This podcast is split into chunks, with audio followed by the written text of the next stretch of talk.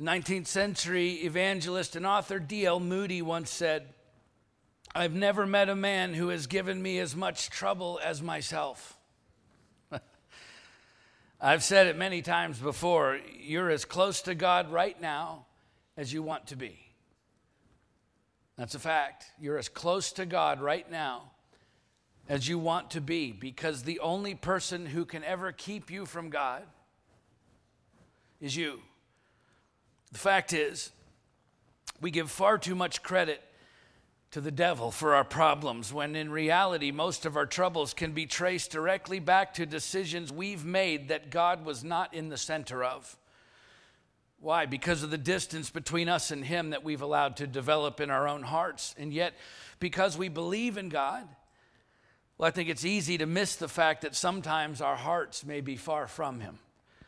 You know, it's, it's, uh, it's not really difficult to find people today, particularly in this country, especially in this part of the country, who say they believe in God. It's actually quite common for people in our neck of the woods to profess some kind of faith or belief in God.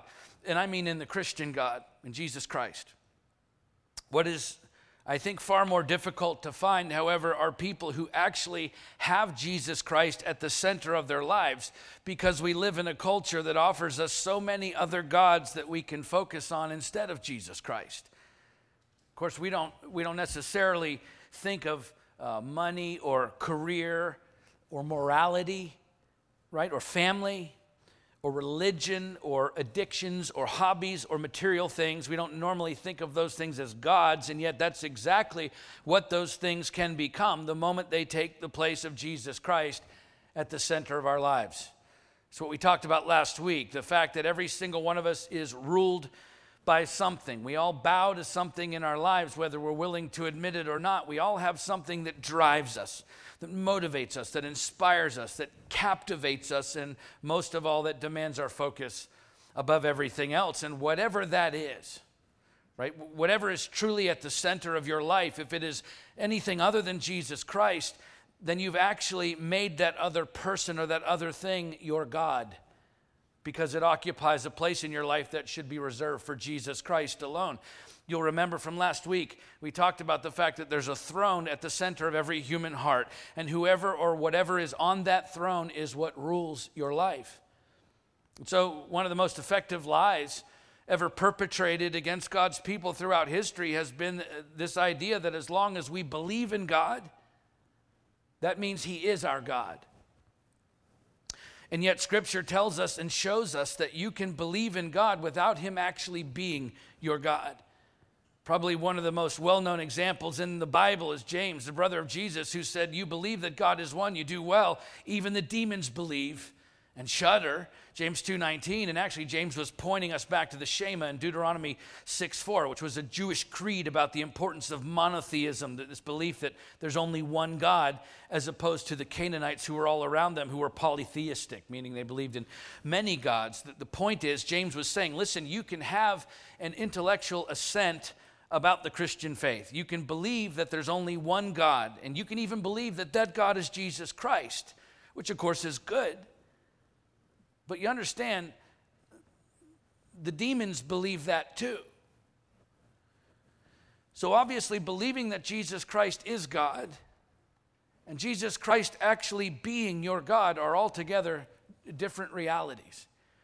It's the difference between simply believing something to be true and actually embracing that truth to the point that it transforms you.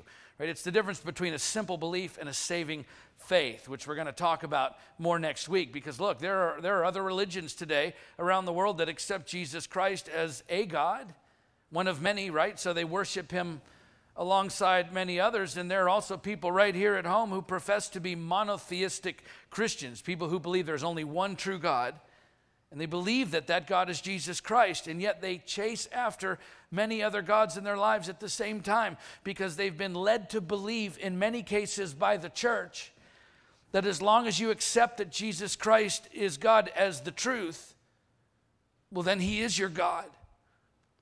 But again, a simple belief in factual information about Christ is not the same as a saving faith that brings transformation in your life through Christ. That's why scripture points out from one end of the book to the other that believing God is who he says he is and him actually being your God are two very different things. And it all comes down to who or what occupies that throne in your life. And as the Apostle Paul uh, points out in his letter to the church in Rome, these are matters of the heart. Because, yes, of course, there has to be a mental assent. There does have to be a mental assent, an understanding, certainly, and a conviction, a belief that Jesus Christ is the one true God. But Him actually being your God also means that you have to give not just your mind to Him, but your heart to Him as well. The result of which is reflected, of course, in how you live your life. It's a life of repentance and faith. We're going to talk about that next week. It's a life where you worship and follow Him to the exclusion of worshiping and following all of those other things. Right? Which doesn't mean we don't have some of those things in our lives necessarily. It just means those things are not on the throne in your heart because that place is reserved for Jesus alone. And, and to be honest, I think this is the far greater challenge facing the church today than there simply being a lack of believers or lack of people in the building in our seats, right? We all kinds of articles and things we read. There's sort of a state of panic about the shrinking size of the church in America. No, I think the much larger problem for the church is the sheer volume of people in our churches who profess to believe in Jesus Christ and at the same time refuse to allow him to occupy that throne to rule over their lives. And so, although they believe in Jesus, they bow to something else. And I'm, i say that in part because over many years in ministry, now about 30 nearly, I've met a lot of professing believers who've uh, entered into adulterous relationships or who refuse to contribute their time or money to the local church or who chase after material possessions while ignoring the needs of others or who pursue careers at the expense of their families and on and on and on it goes. But listen, I've never heard one of those believers, when I asked them about their faith in Christ, I have yet to ever have even one of them ever say to me, the reason I don't uh, give to the church, or the reason I'm pursuing this adulterous relationship, or this material addiction, or this career move at the expense of my family, or whatever it is, the reason I'm pursuing that thing is because I don't believe in Jesus anymore. That's never happened to me. In fact, in every single case, they continue to profess faith in Christ while openly and consciously choosing to pursue paths in life which are undeniably not the will of God. And that's just it, you see. People usually don't reject their belief in Christ even when their hearts are very far from Him. It's also nothing new, as we're going to see today as we continue working our way through Romans where Paul continues his discussion on the state of the church by focusing on the state of the hearts of the people in the church as he calls them to not just believe in Jesus Christ as God, but to submit their lives to him that he might actually be their God. How? By learning to care about what God cares about more than anything else. So let's pick the letter back up where we left off last time. Romans chapter 2. We'll begin by reading the first 16 verses. Therefore, you have no excuse, O man, every one of you who judges. For in passing judgment on another, you condemn yourself, because you, the judge, practice the very same things. We know that the judgment of God rightly falls on those who practice such things. Do you suppose, O man, you who judge those who practice such things and yet do them yourself, that you will escape the judgment of God? Or do you presume on the riches of his kindness and forbearance and patience, not knowing that God's kindness is meant to lead you to repentance? But because of your hard and impenitent heart, you are storing up wrath for yourself on the day of wrath when God's righteous judgment will be revealed. He will render to each one according to his works. To those who by patience and well doing seek for glory and honor and immortality, he will give eternal life. But for those who are self seeking and do not obey the truth, but obey unrighteousness, there will be wrath and fury. There will be tribulation and distress for every human being who does evil, the Jew first and also the Greek but glory and honor and peace for everyone who does good, the Jew first and also the Greek, for God shows no partiality. For all who have sinned without the law will also perish without the law, and all who have sinned under the law will be judged by the law. For it is not the hearers of the law who are righteous before God, but the doers of the law who will be justified. For when the Gentiles who do not have the law by nature do what the law requires, they are a law to themselves, even though they do not have the law. They show that the work of the law is written on their hearts, while their conscience also bears witness, and their conflicting thoughts accuse or even excuse them on that day when, according to my gospel, God judges the secrets of men by Christ Jesus. So, in the first chapter of the letter, Paul goes to great lengths, you'll remember from last week, to highlight the sins of the most notoriously guilty among them. These were openly rebellious, professing believers living in deep sin that was obvious to anyone who was paying attention. And yet, that wasn't the entire makeup of the church. In other words, not everyone among the believers fell into the long list of sinners that Paul lays out in chapter 1, uh, at least not in appearance. There were many in the church who, by all accounts, appeared to be upstanding well behaved, got their act together kinds of Christians. And so, Paul, being Paul, not wanting to leave anyone out of the fun, now turns his sights on two other groups of people in the church, the first of which he addresses in the first 16 verses of chapter 2. These were the church members who were not necessarily Jewish. You'll remember from the beginning of the letter that the church in Rome was made up of both Jews and Gentiles. So Paul isn't zeroing in on just the religious Jewish believers here. He actually saves that for the last half of this chapter, which we'll get to next.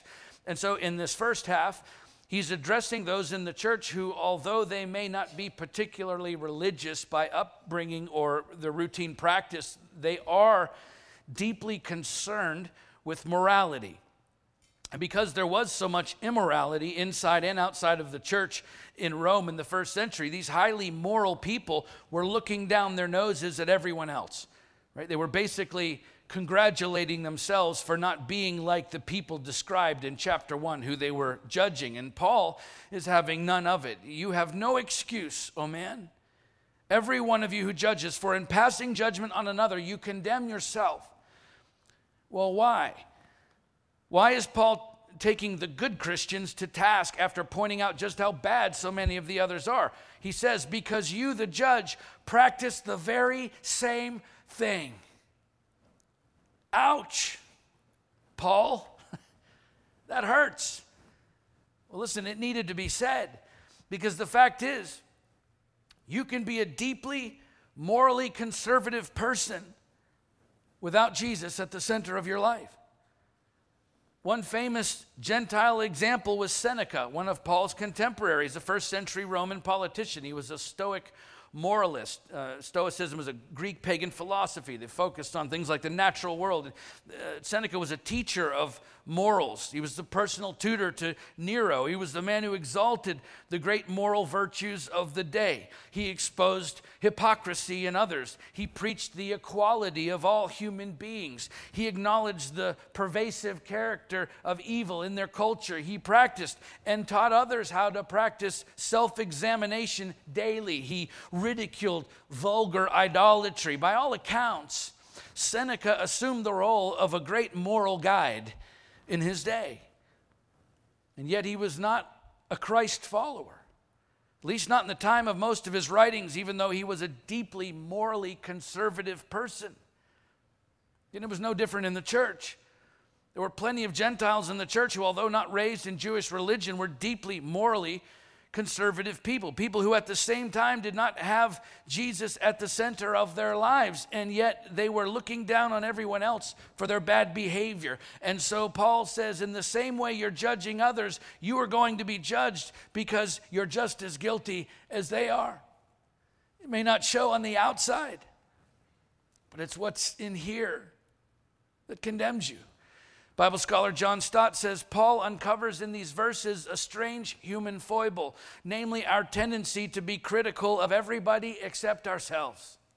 the 17th century political philosopher Thomas Hobbes wrote People are forced to keep themselves in their own favor by observing the imperfections of other men. This device enables us simultaneously to retain our sins and our self respect. It's a convenient arrangement. So, Paul, recognizing what was going on here, the fact that not only was there obvious, easily observable sin in the church, but there was also a not so easily observable sin in the church. Something equally as pervasive, insidious. He says, Look, it's not about whether you're Jew or Gentile. It's not about whether your sin is in the open or in secret. It's not even about how morally conservative your outward behavior is. No, what matters is what's written on your heart. Because at the end of the day, the only person morally qualified to pronounce judgment over another person is God. For when Gentiles who do not have the law by nature do what the law requires, they are a law to themselves, even though they do not have the law. They show that the work of the law is written on their hearts, while their conscience also bears witness, and their conflicting thoughts accuse or even excuse them on that day when, according to my gospel, God judges the secrets of men by Christ Jesus. Rob doesn't judge the secrets of men by Christ Jesus. Jim and Bob and Mary and Sue don't judge the secrets of men by Christ Jesus. God does. In other words, as good as your outward behavior may ever be, being good isn't enough. Because your good morals will never be enough to save you or anyone else. It's not that they don't matter. Our behavior matters, but it's not enough.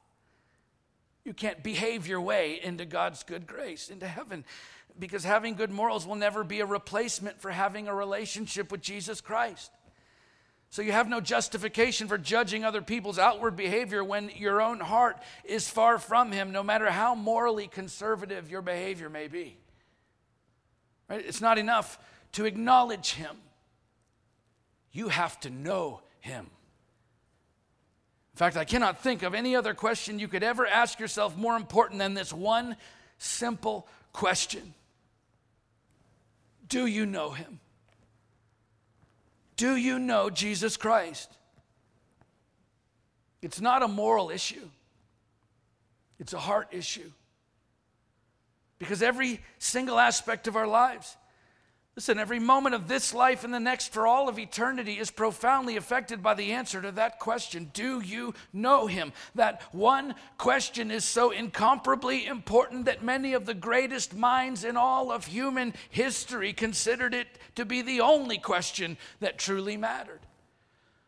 We just read this quote earlier from the church father Ignatius a week or so ago, recently, uh, as he was condemned to death in Rome in uh, AD 110, just before being led to the Colosseum, where he knew what was coming, where he'd be torn apart by wild animals, or burned at the stake, or tortured to death for his testimony about the Christ. He wrote these words just before going to his death, knowing what he was facing. He said, It is not that I want merely to be called a Christian, but actually to be one. Yes, if I prove to be one by being faithful to the end, then I can have the name come fire, cross, battling with wild beasts, wrenching of bones, mangling of limbs, crushing of my whole body, cruel tortures of the devil. Only let me get to Jesus Christ. You see, for Ignatius, even a violent death was a small price to pay if he could be truly known by Jesus Christ. And so, in that moment, facing an unimaginable end, I don't think he was the least bit concerned with his moral standing in the community or in the church. I don't think he cared how foolish he would appear in front of others. No, the only thing that mattered to him in that moment was knowing Jesus and listen, that deep yearning to know God is actually present in every human soul. But sometimes we bury that yearning because we're more concerned about what others would think about us if we actually lived our lives sold out to Jesus. Right? How crazy how foolish would it look to those around us if we actually lived like Jesus lived? And so instead, we try to fill that void, that yearning with outward behavior that no one would disapprove of in order to make ourselves feel better about the fact that our hearts are actually far from Jesus. That's where cancel culture comes from, by the way. In order to try and maintain a sense of moral superiority, we put other people down to try and make ourselves feel better about the fact that our hearts aren't any closer to Jesus than theirs. We just cover it up better than they do. Now, look, I'm not saying that's where your heart is today. I don't know where your heart is today. I'm simply asking you do you know him? Because at the end of the day, that's the only question that really matters.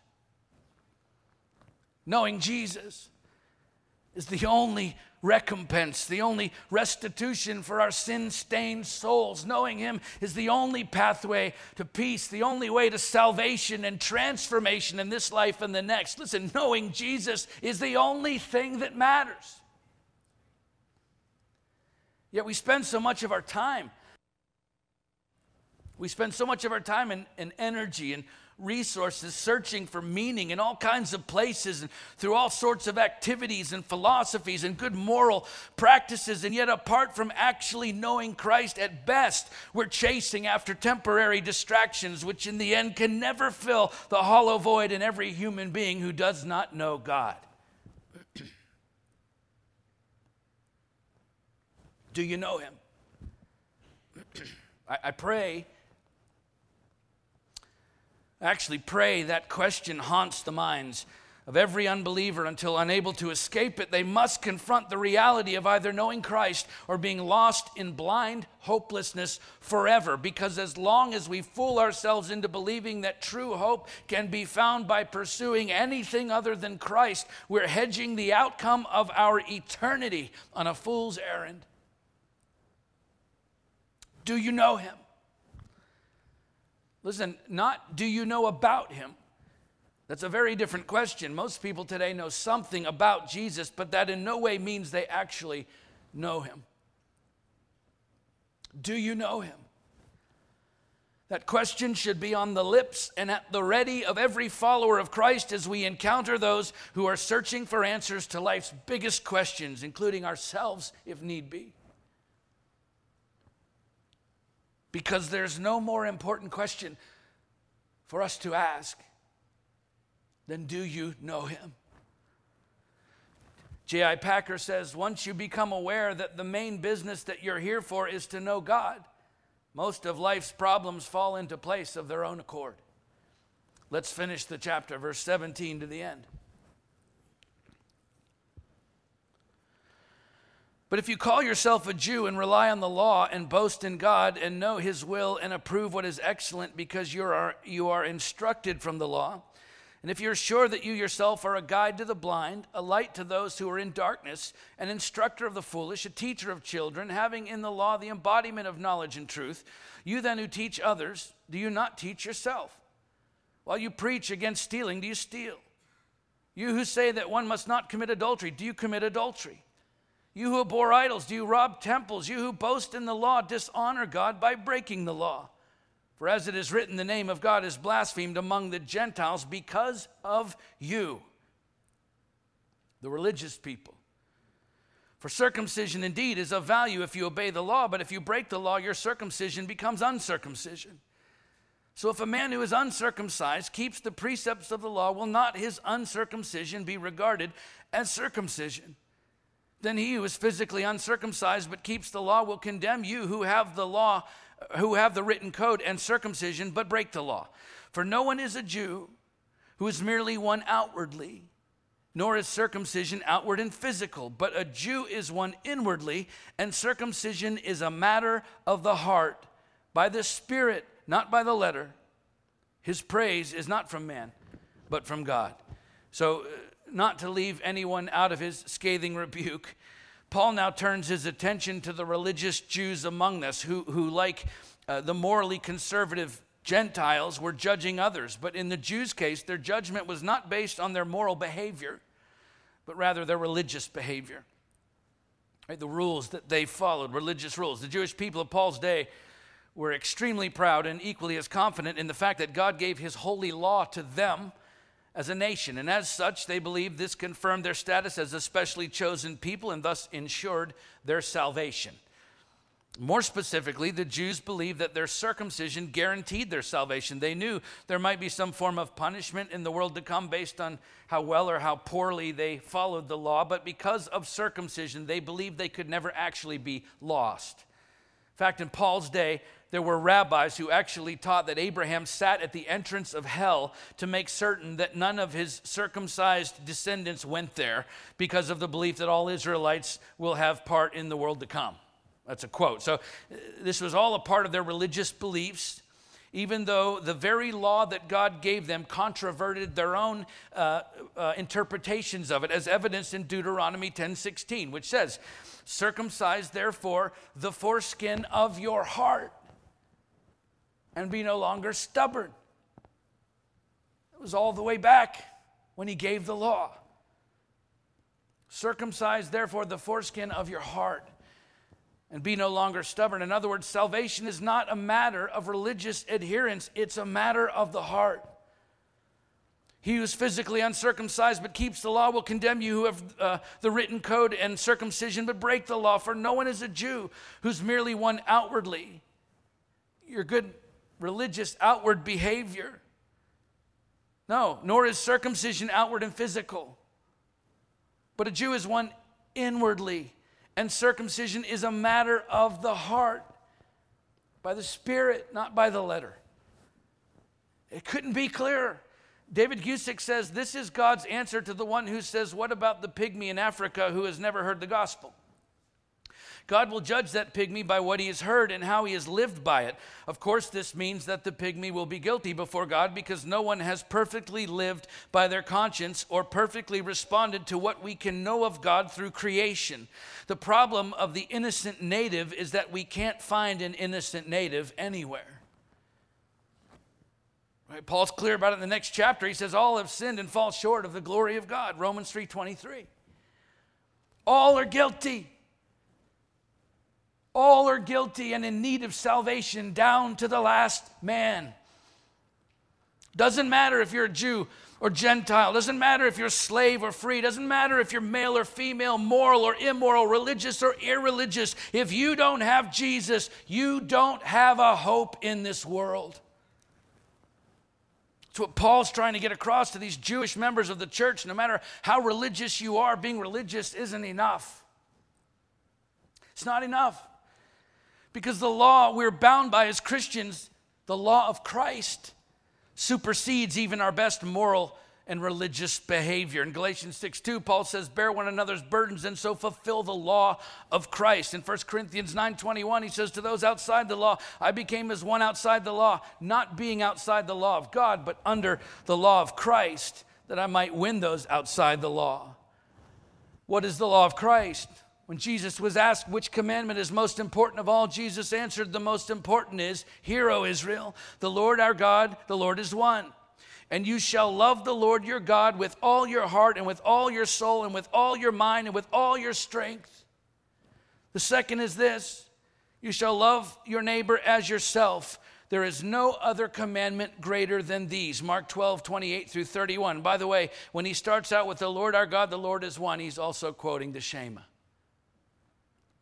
Okay? Matthew 22 40, Jesus says, On these two commandments depend all the law and prophets. Listen, it may not always be easy, but it's also not complicated.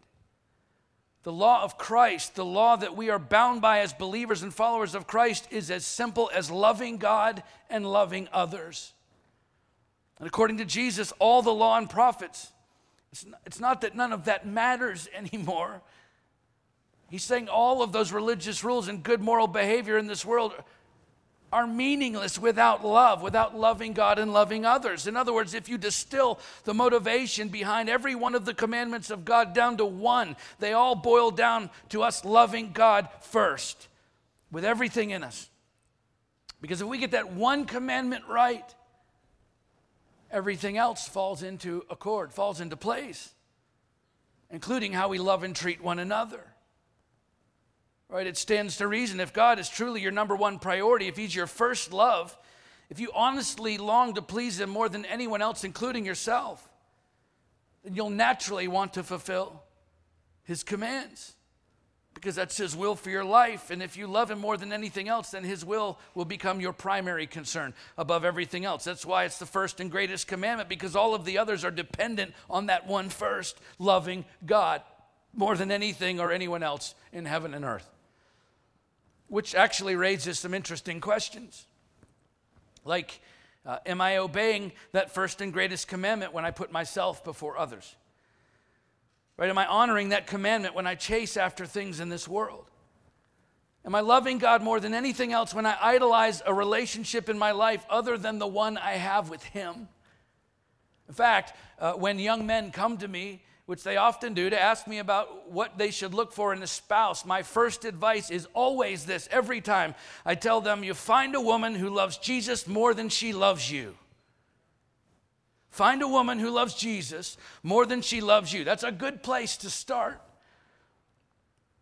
Now, here's a question that can get uncomfortable when you ask yourself Is it possible for me to love God with all my heart and all my soul and all my mind and all my strength?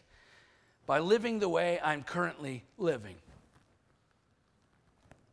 If the honest answer is no, then some things would have to change in my life for me to actually love God with all my heart, soul, mind, and strength. I ask myself this question often, and at times I have to make adjustments in my own life.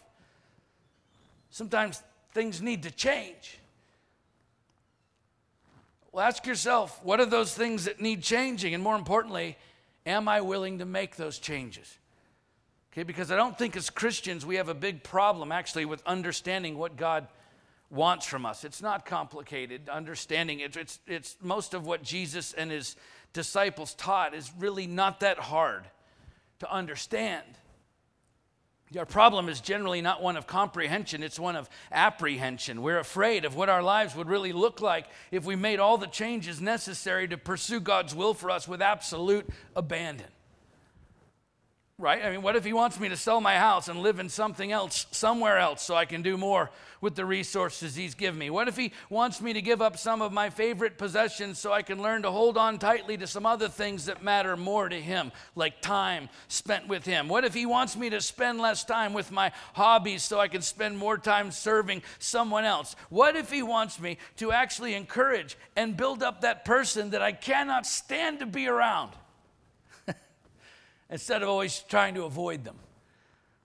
What if God actually calls you to leave your current lifestyle or life choices in the dust so that you can pursue a calling that looks radically different than the life you're living now? I mean, those are unnerving thoughts for many of us. However, those thoughts can often turn into watershed moments in our lives when we learn to lay our apprehension down and go for broke in pursuit of God's will for our lives. But I'm telling you, you're not going to get there by willpower alone. Sheer determination won't carry you all the way through those kinds of life changes and the very real consequences that come with them. No, there has to be something else driving you, something far stronger and more compelling than just your own determination. And what that something else is, listen, the key to living the kind of life that wholesale abandons anything and everything that stands between you and God's will for your life, the key to that kind of life is the first and greatest commandment. You have to love God with all your heart and all your soul and all your mind and all your strength. Loving Him has to overwhelmingly be your primary motivation if you're going to answer His calling for your life without quitting, without settling, without stopping short, without compromising or settling for something less and decidedly more comfortable, more acceptable to the people around you.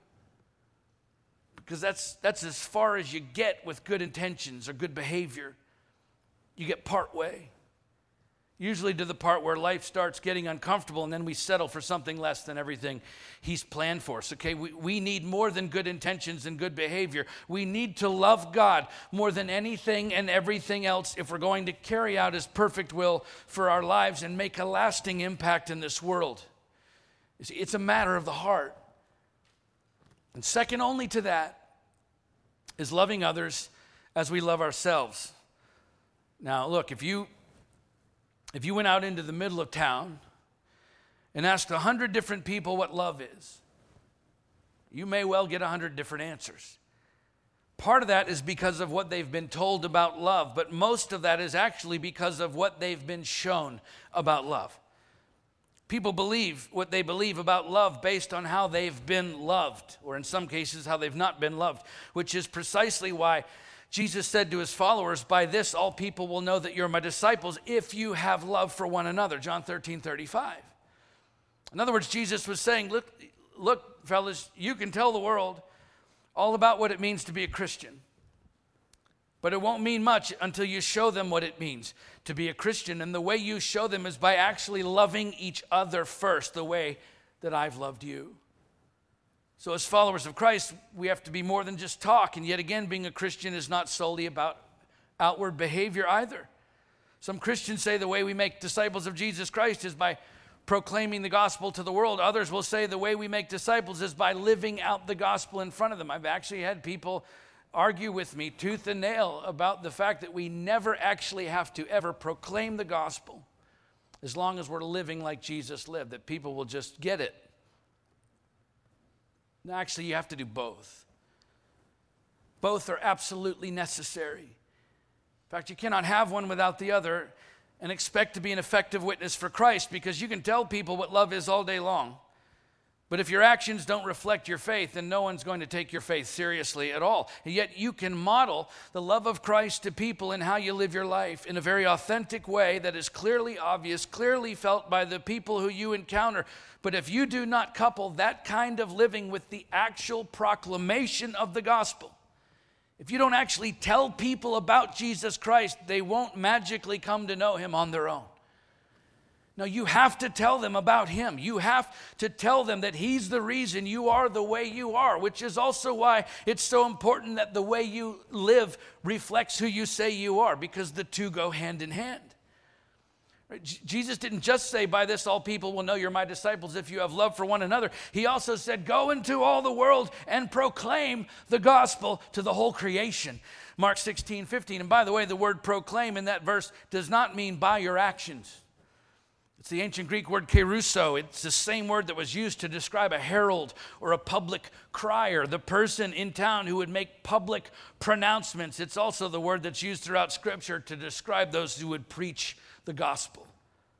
So Jesus taught his followers to both live out the gospel and to preach the gospel. The two go hand in hand. And as always, Jesus practiced what he preached. When he entered a town or encountered new people, he immediately showed them the love of God. He fed them, he healed them, he counseled them, he comforted them, but he also told them why he was doing all of that. He always proclaimed, he always preached the gospel. Of course, people were often eager to listen.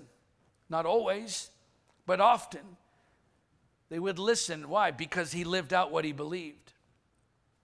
His actions and his words matched. So the fact that the world, those who do not follow Christ, the fact that they have many different uh, definitions and interpretations of what love is really should surprise no one because the world is broken, which means those who do not know Christ, those who have never experienced his love, cannot be expected to understand his love.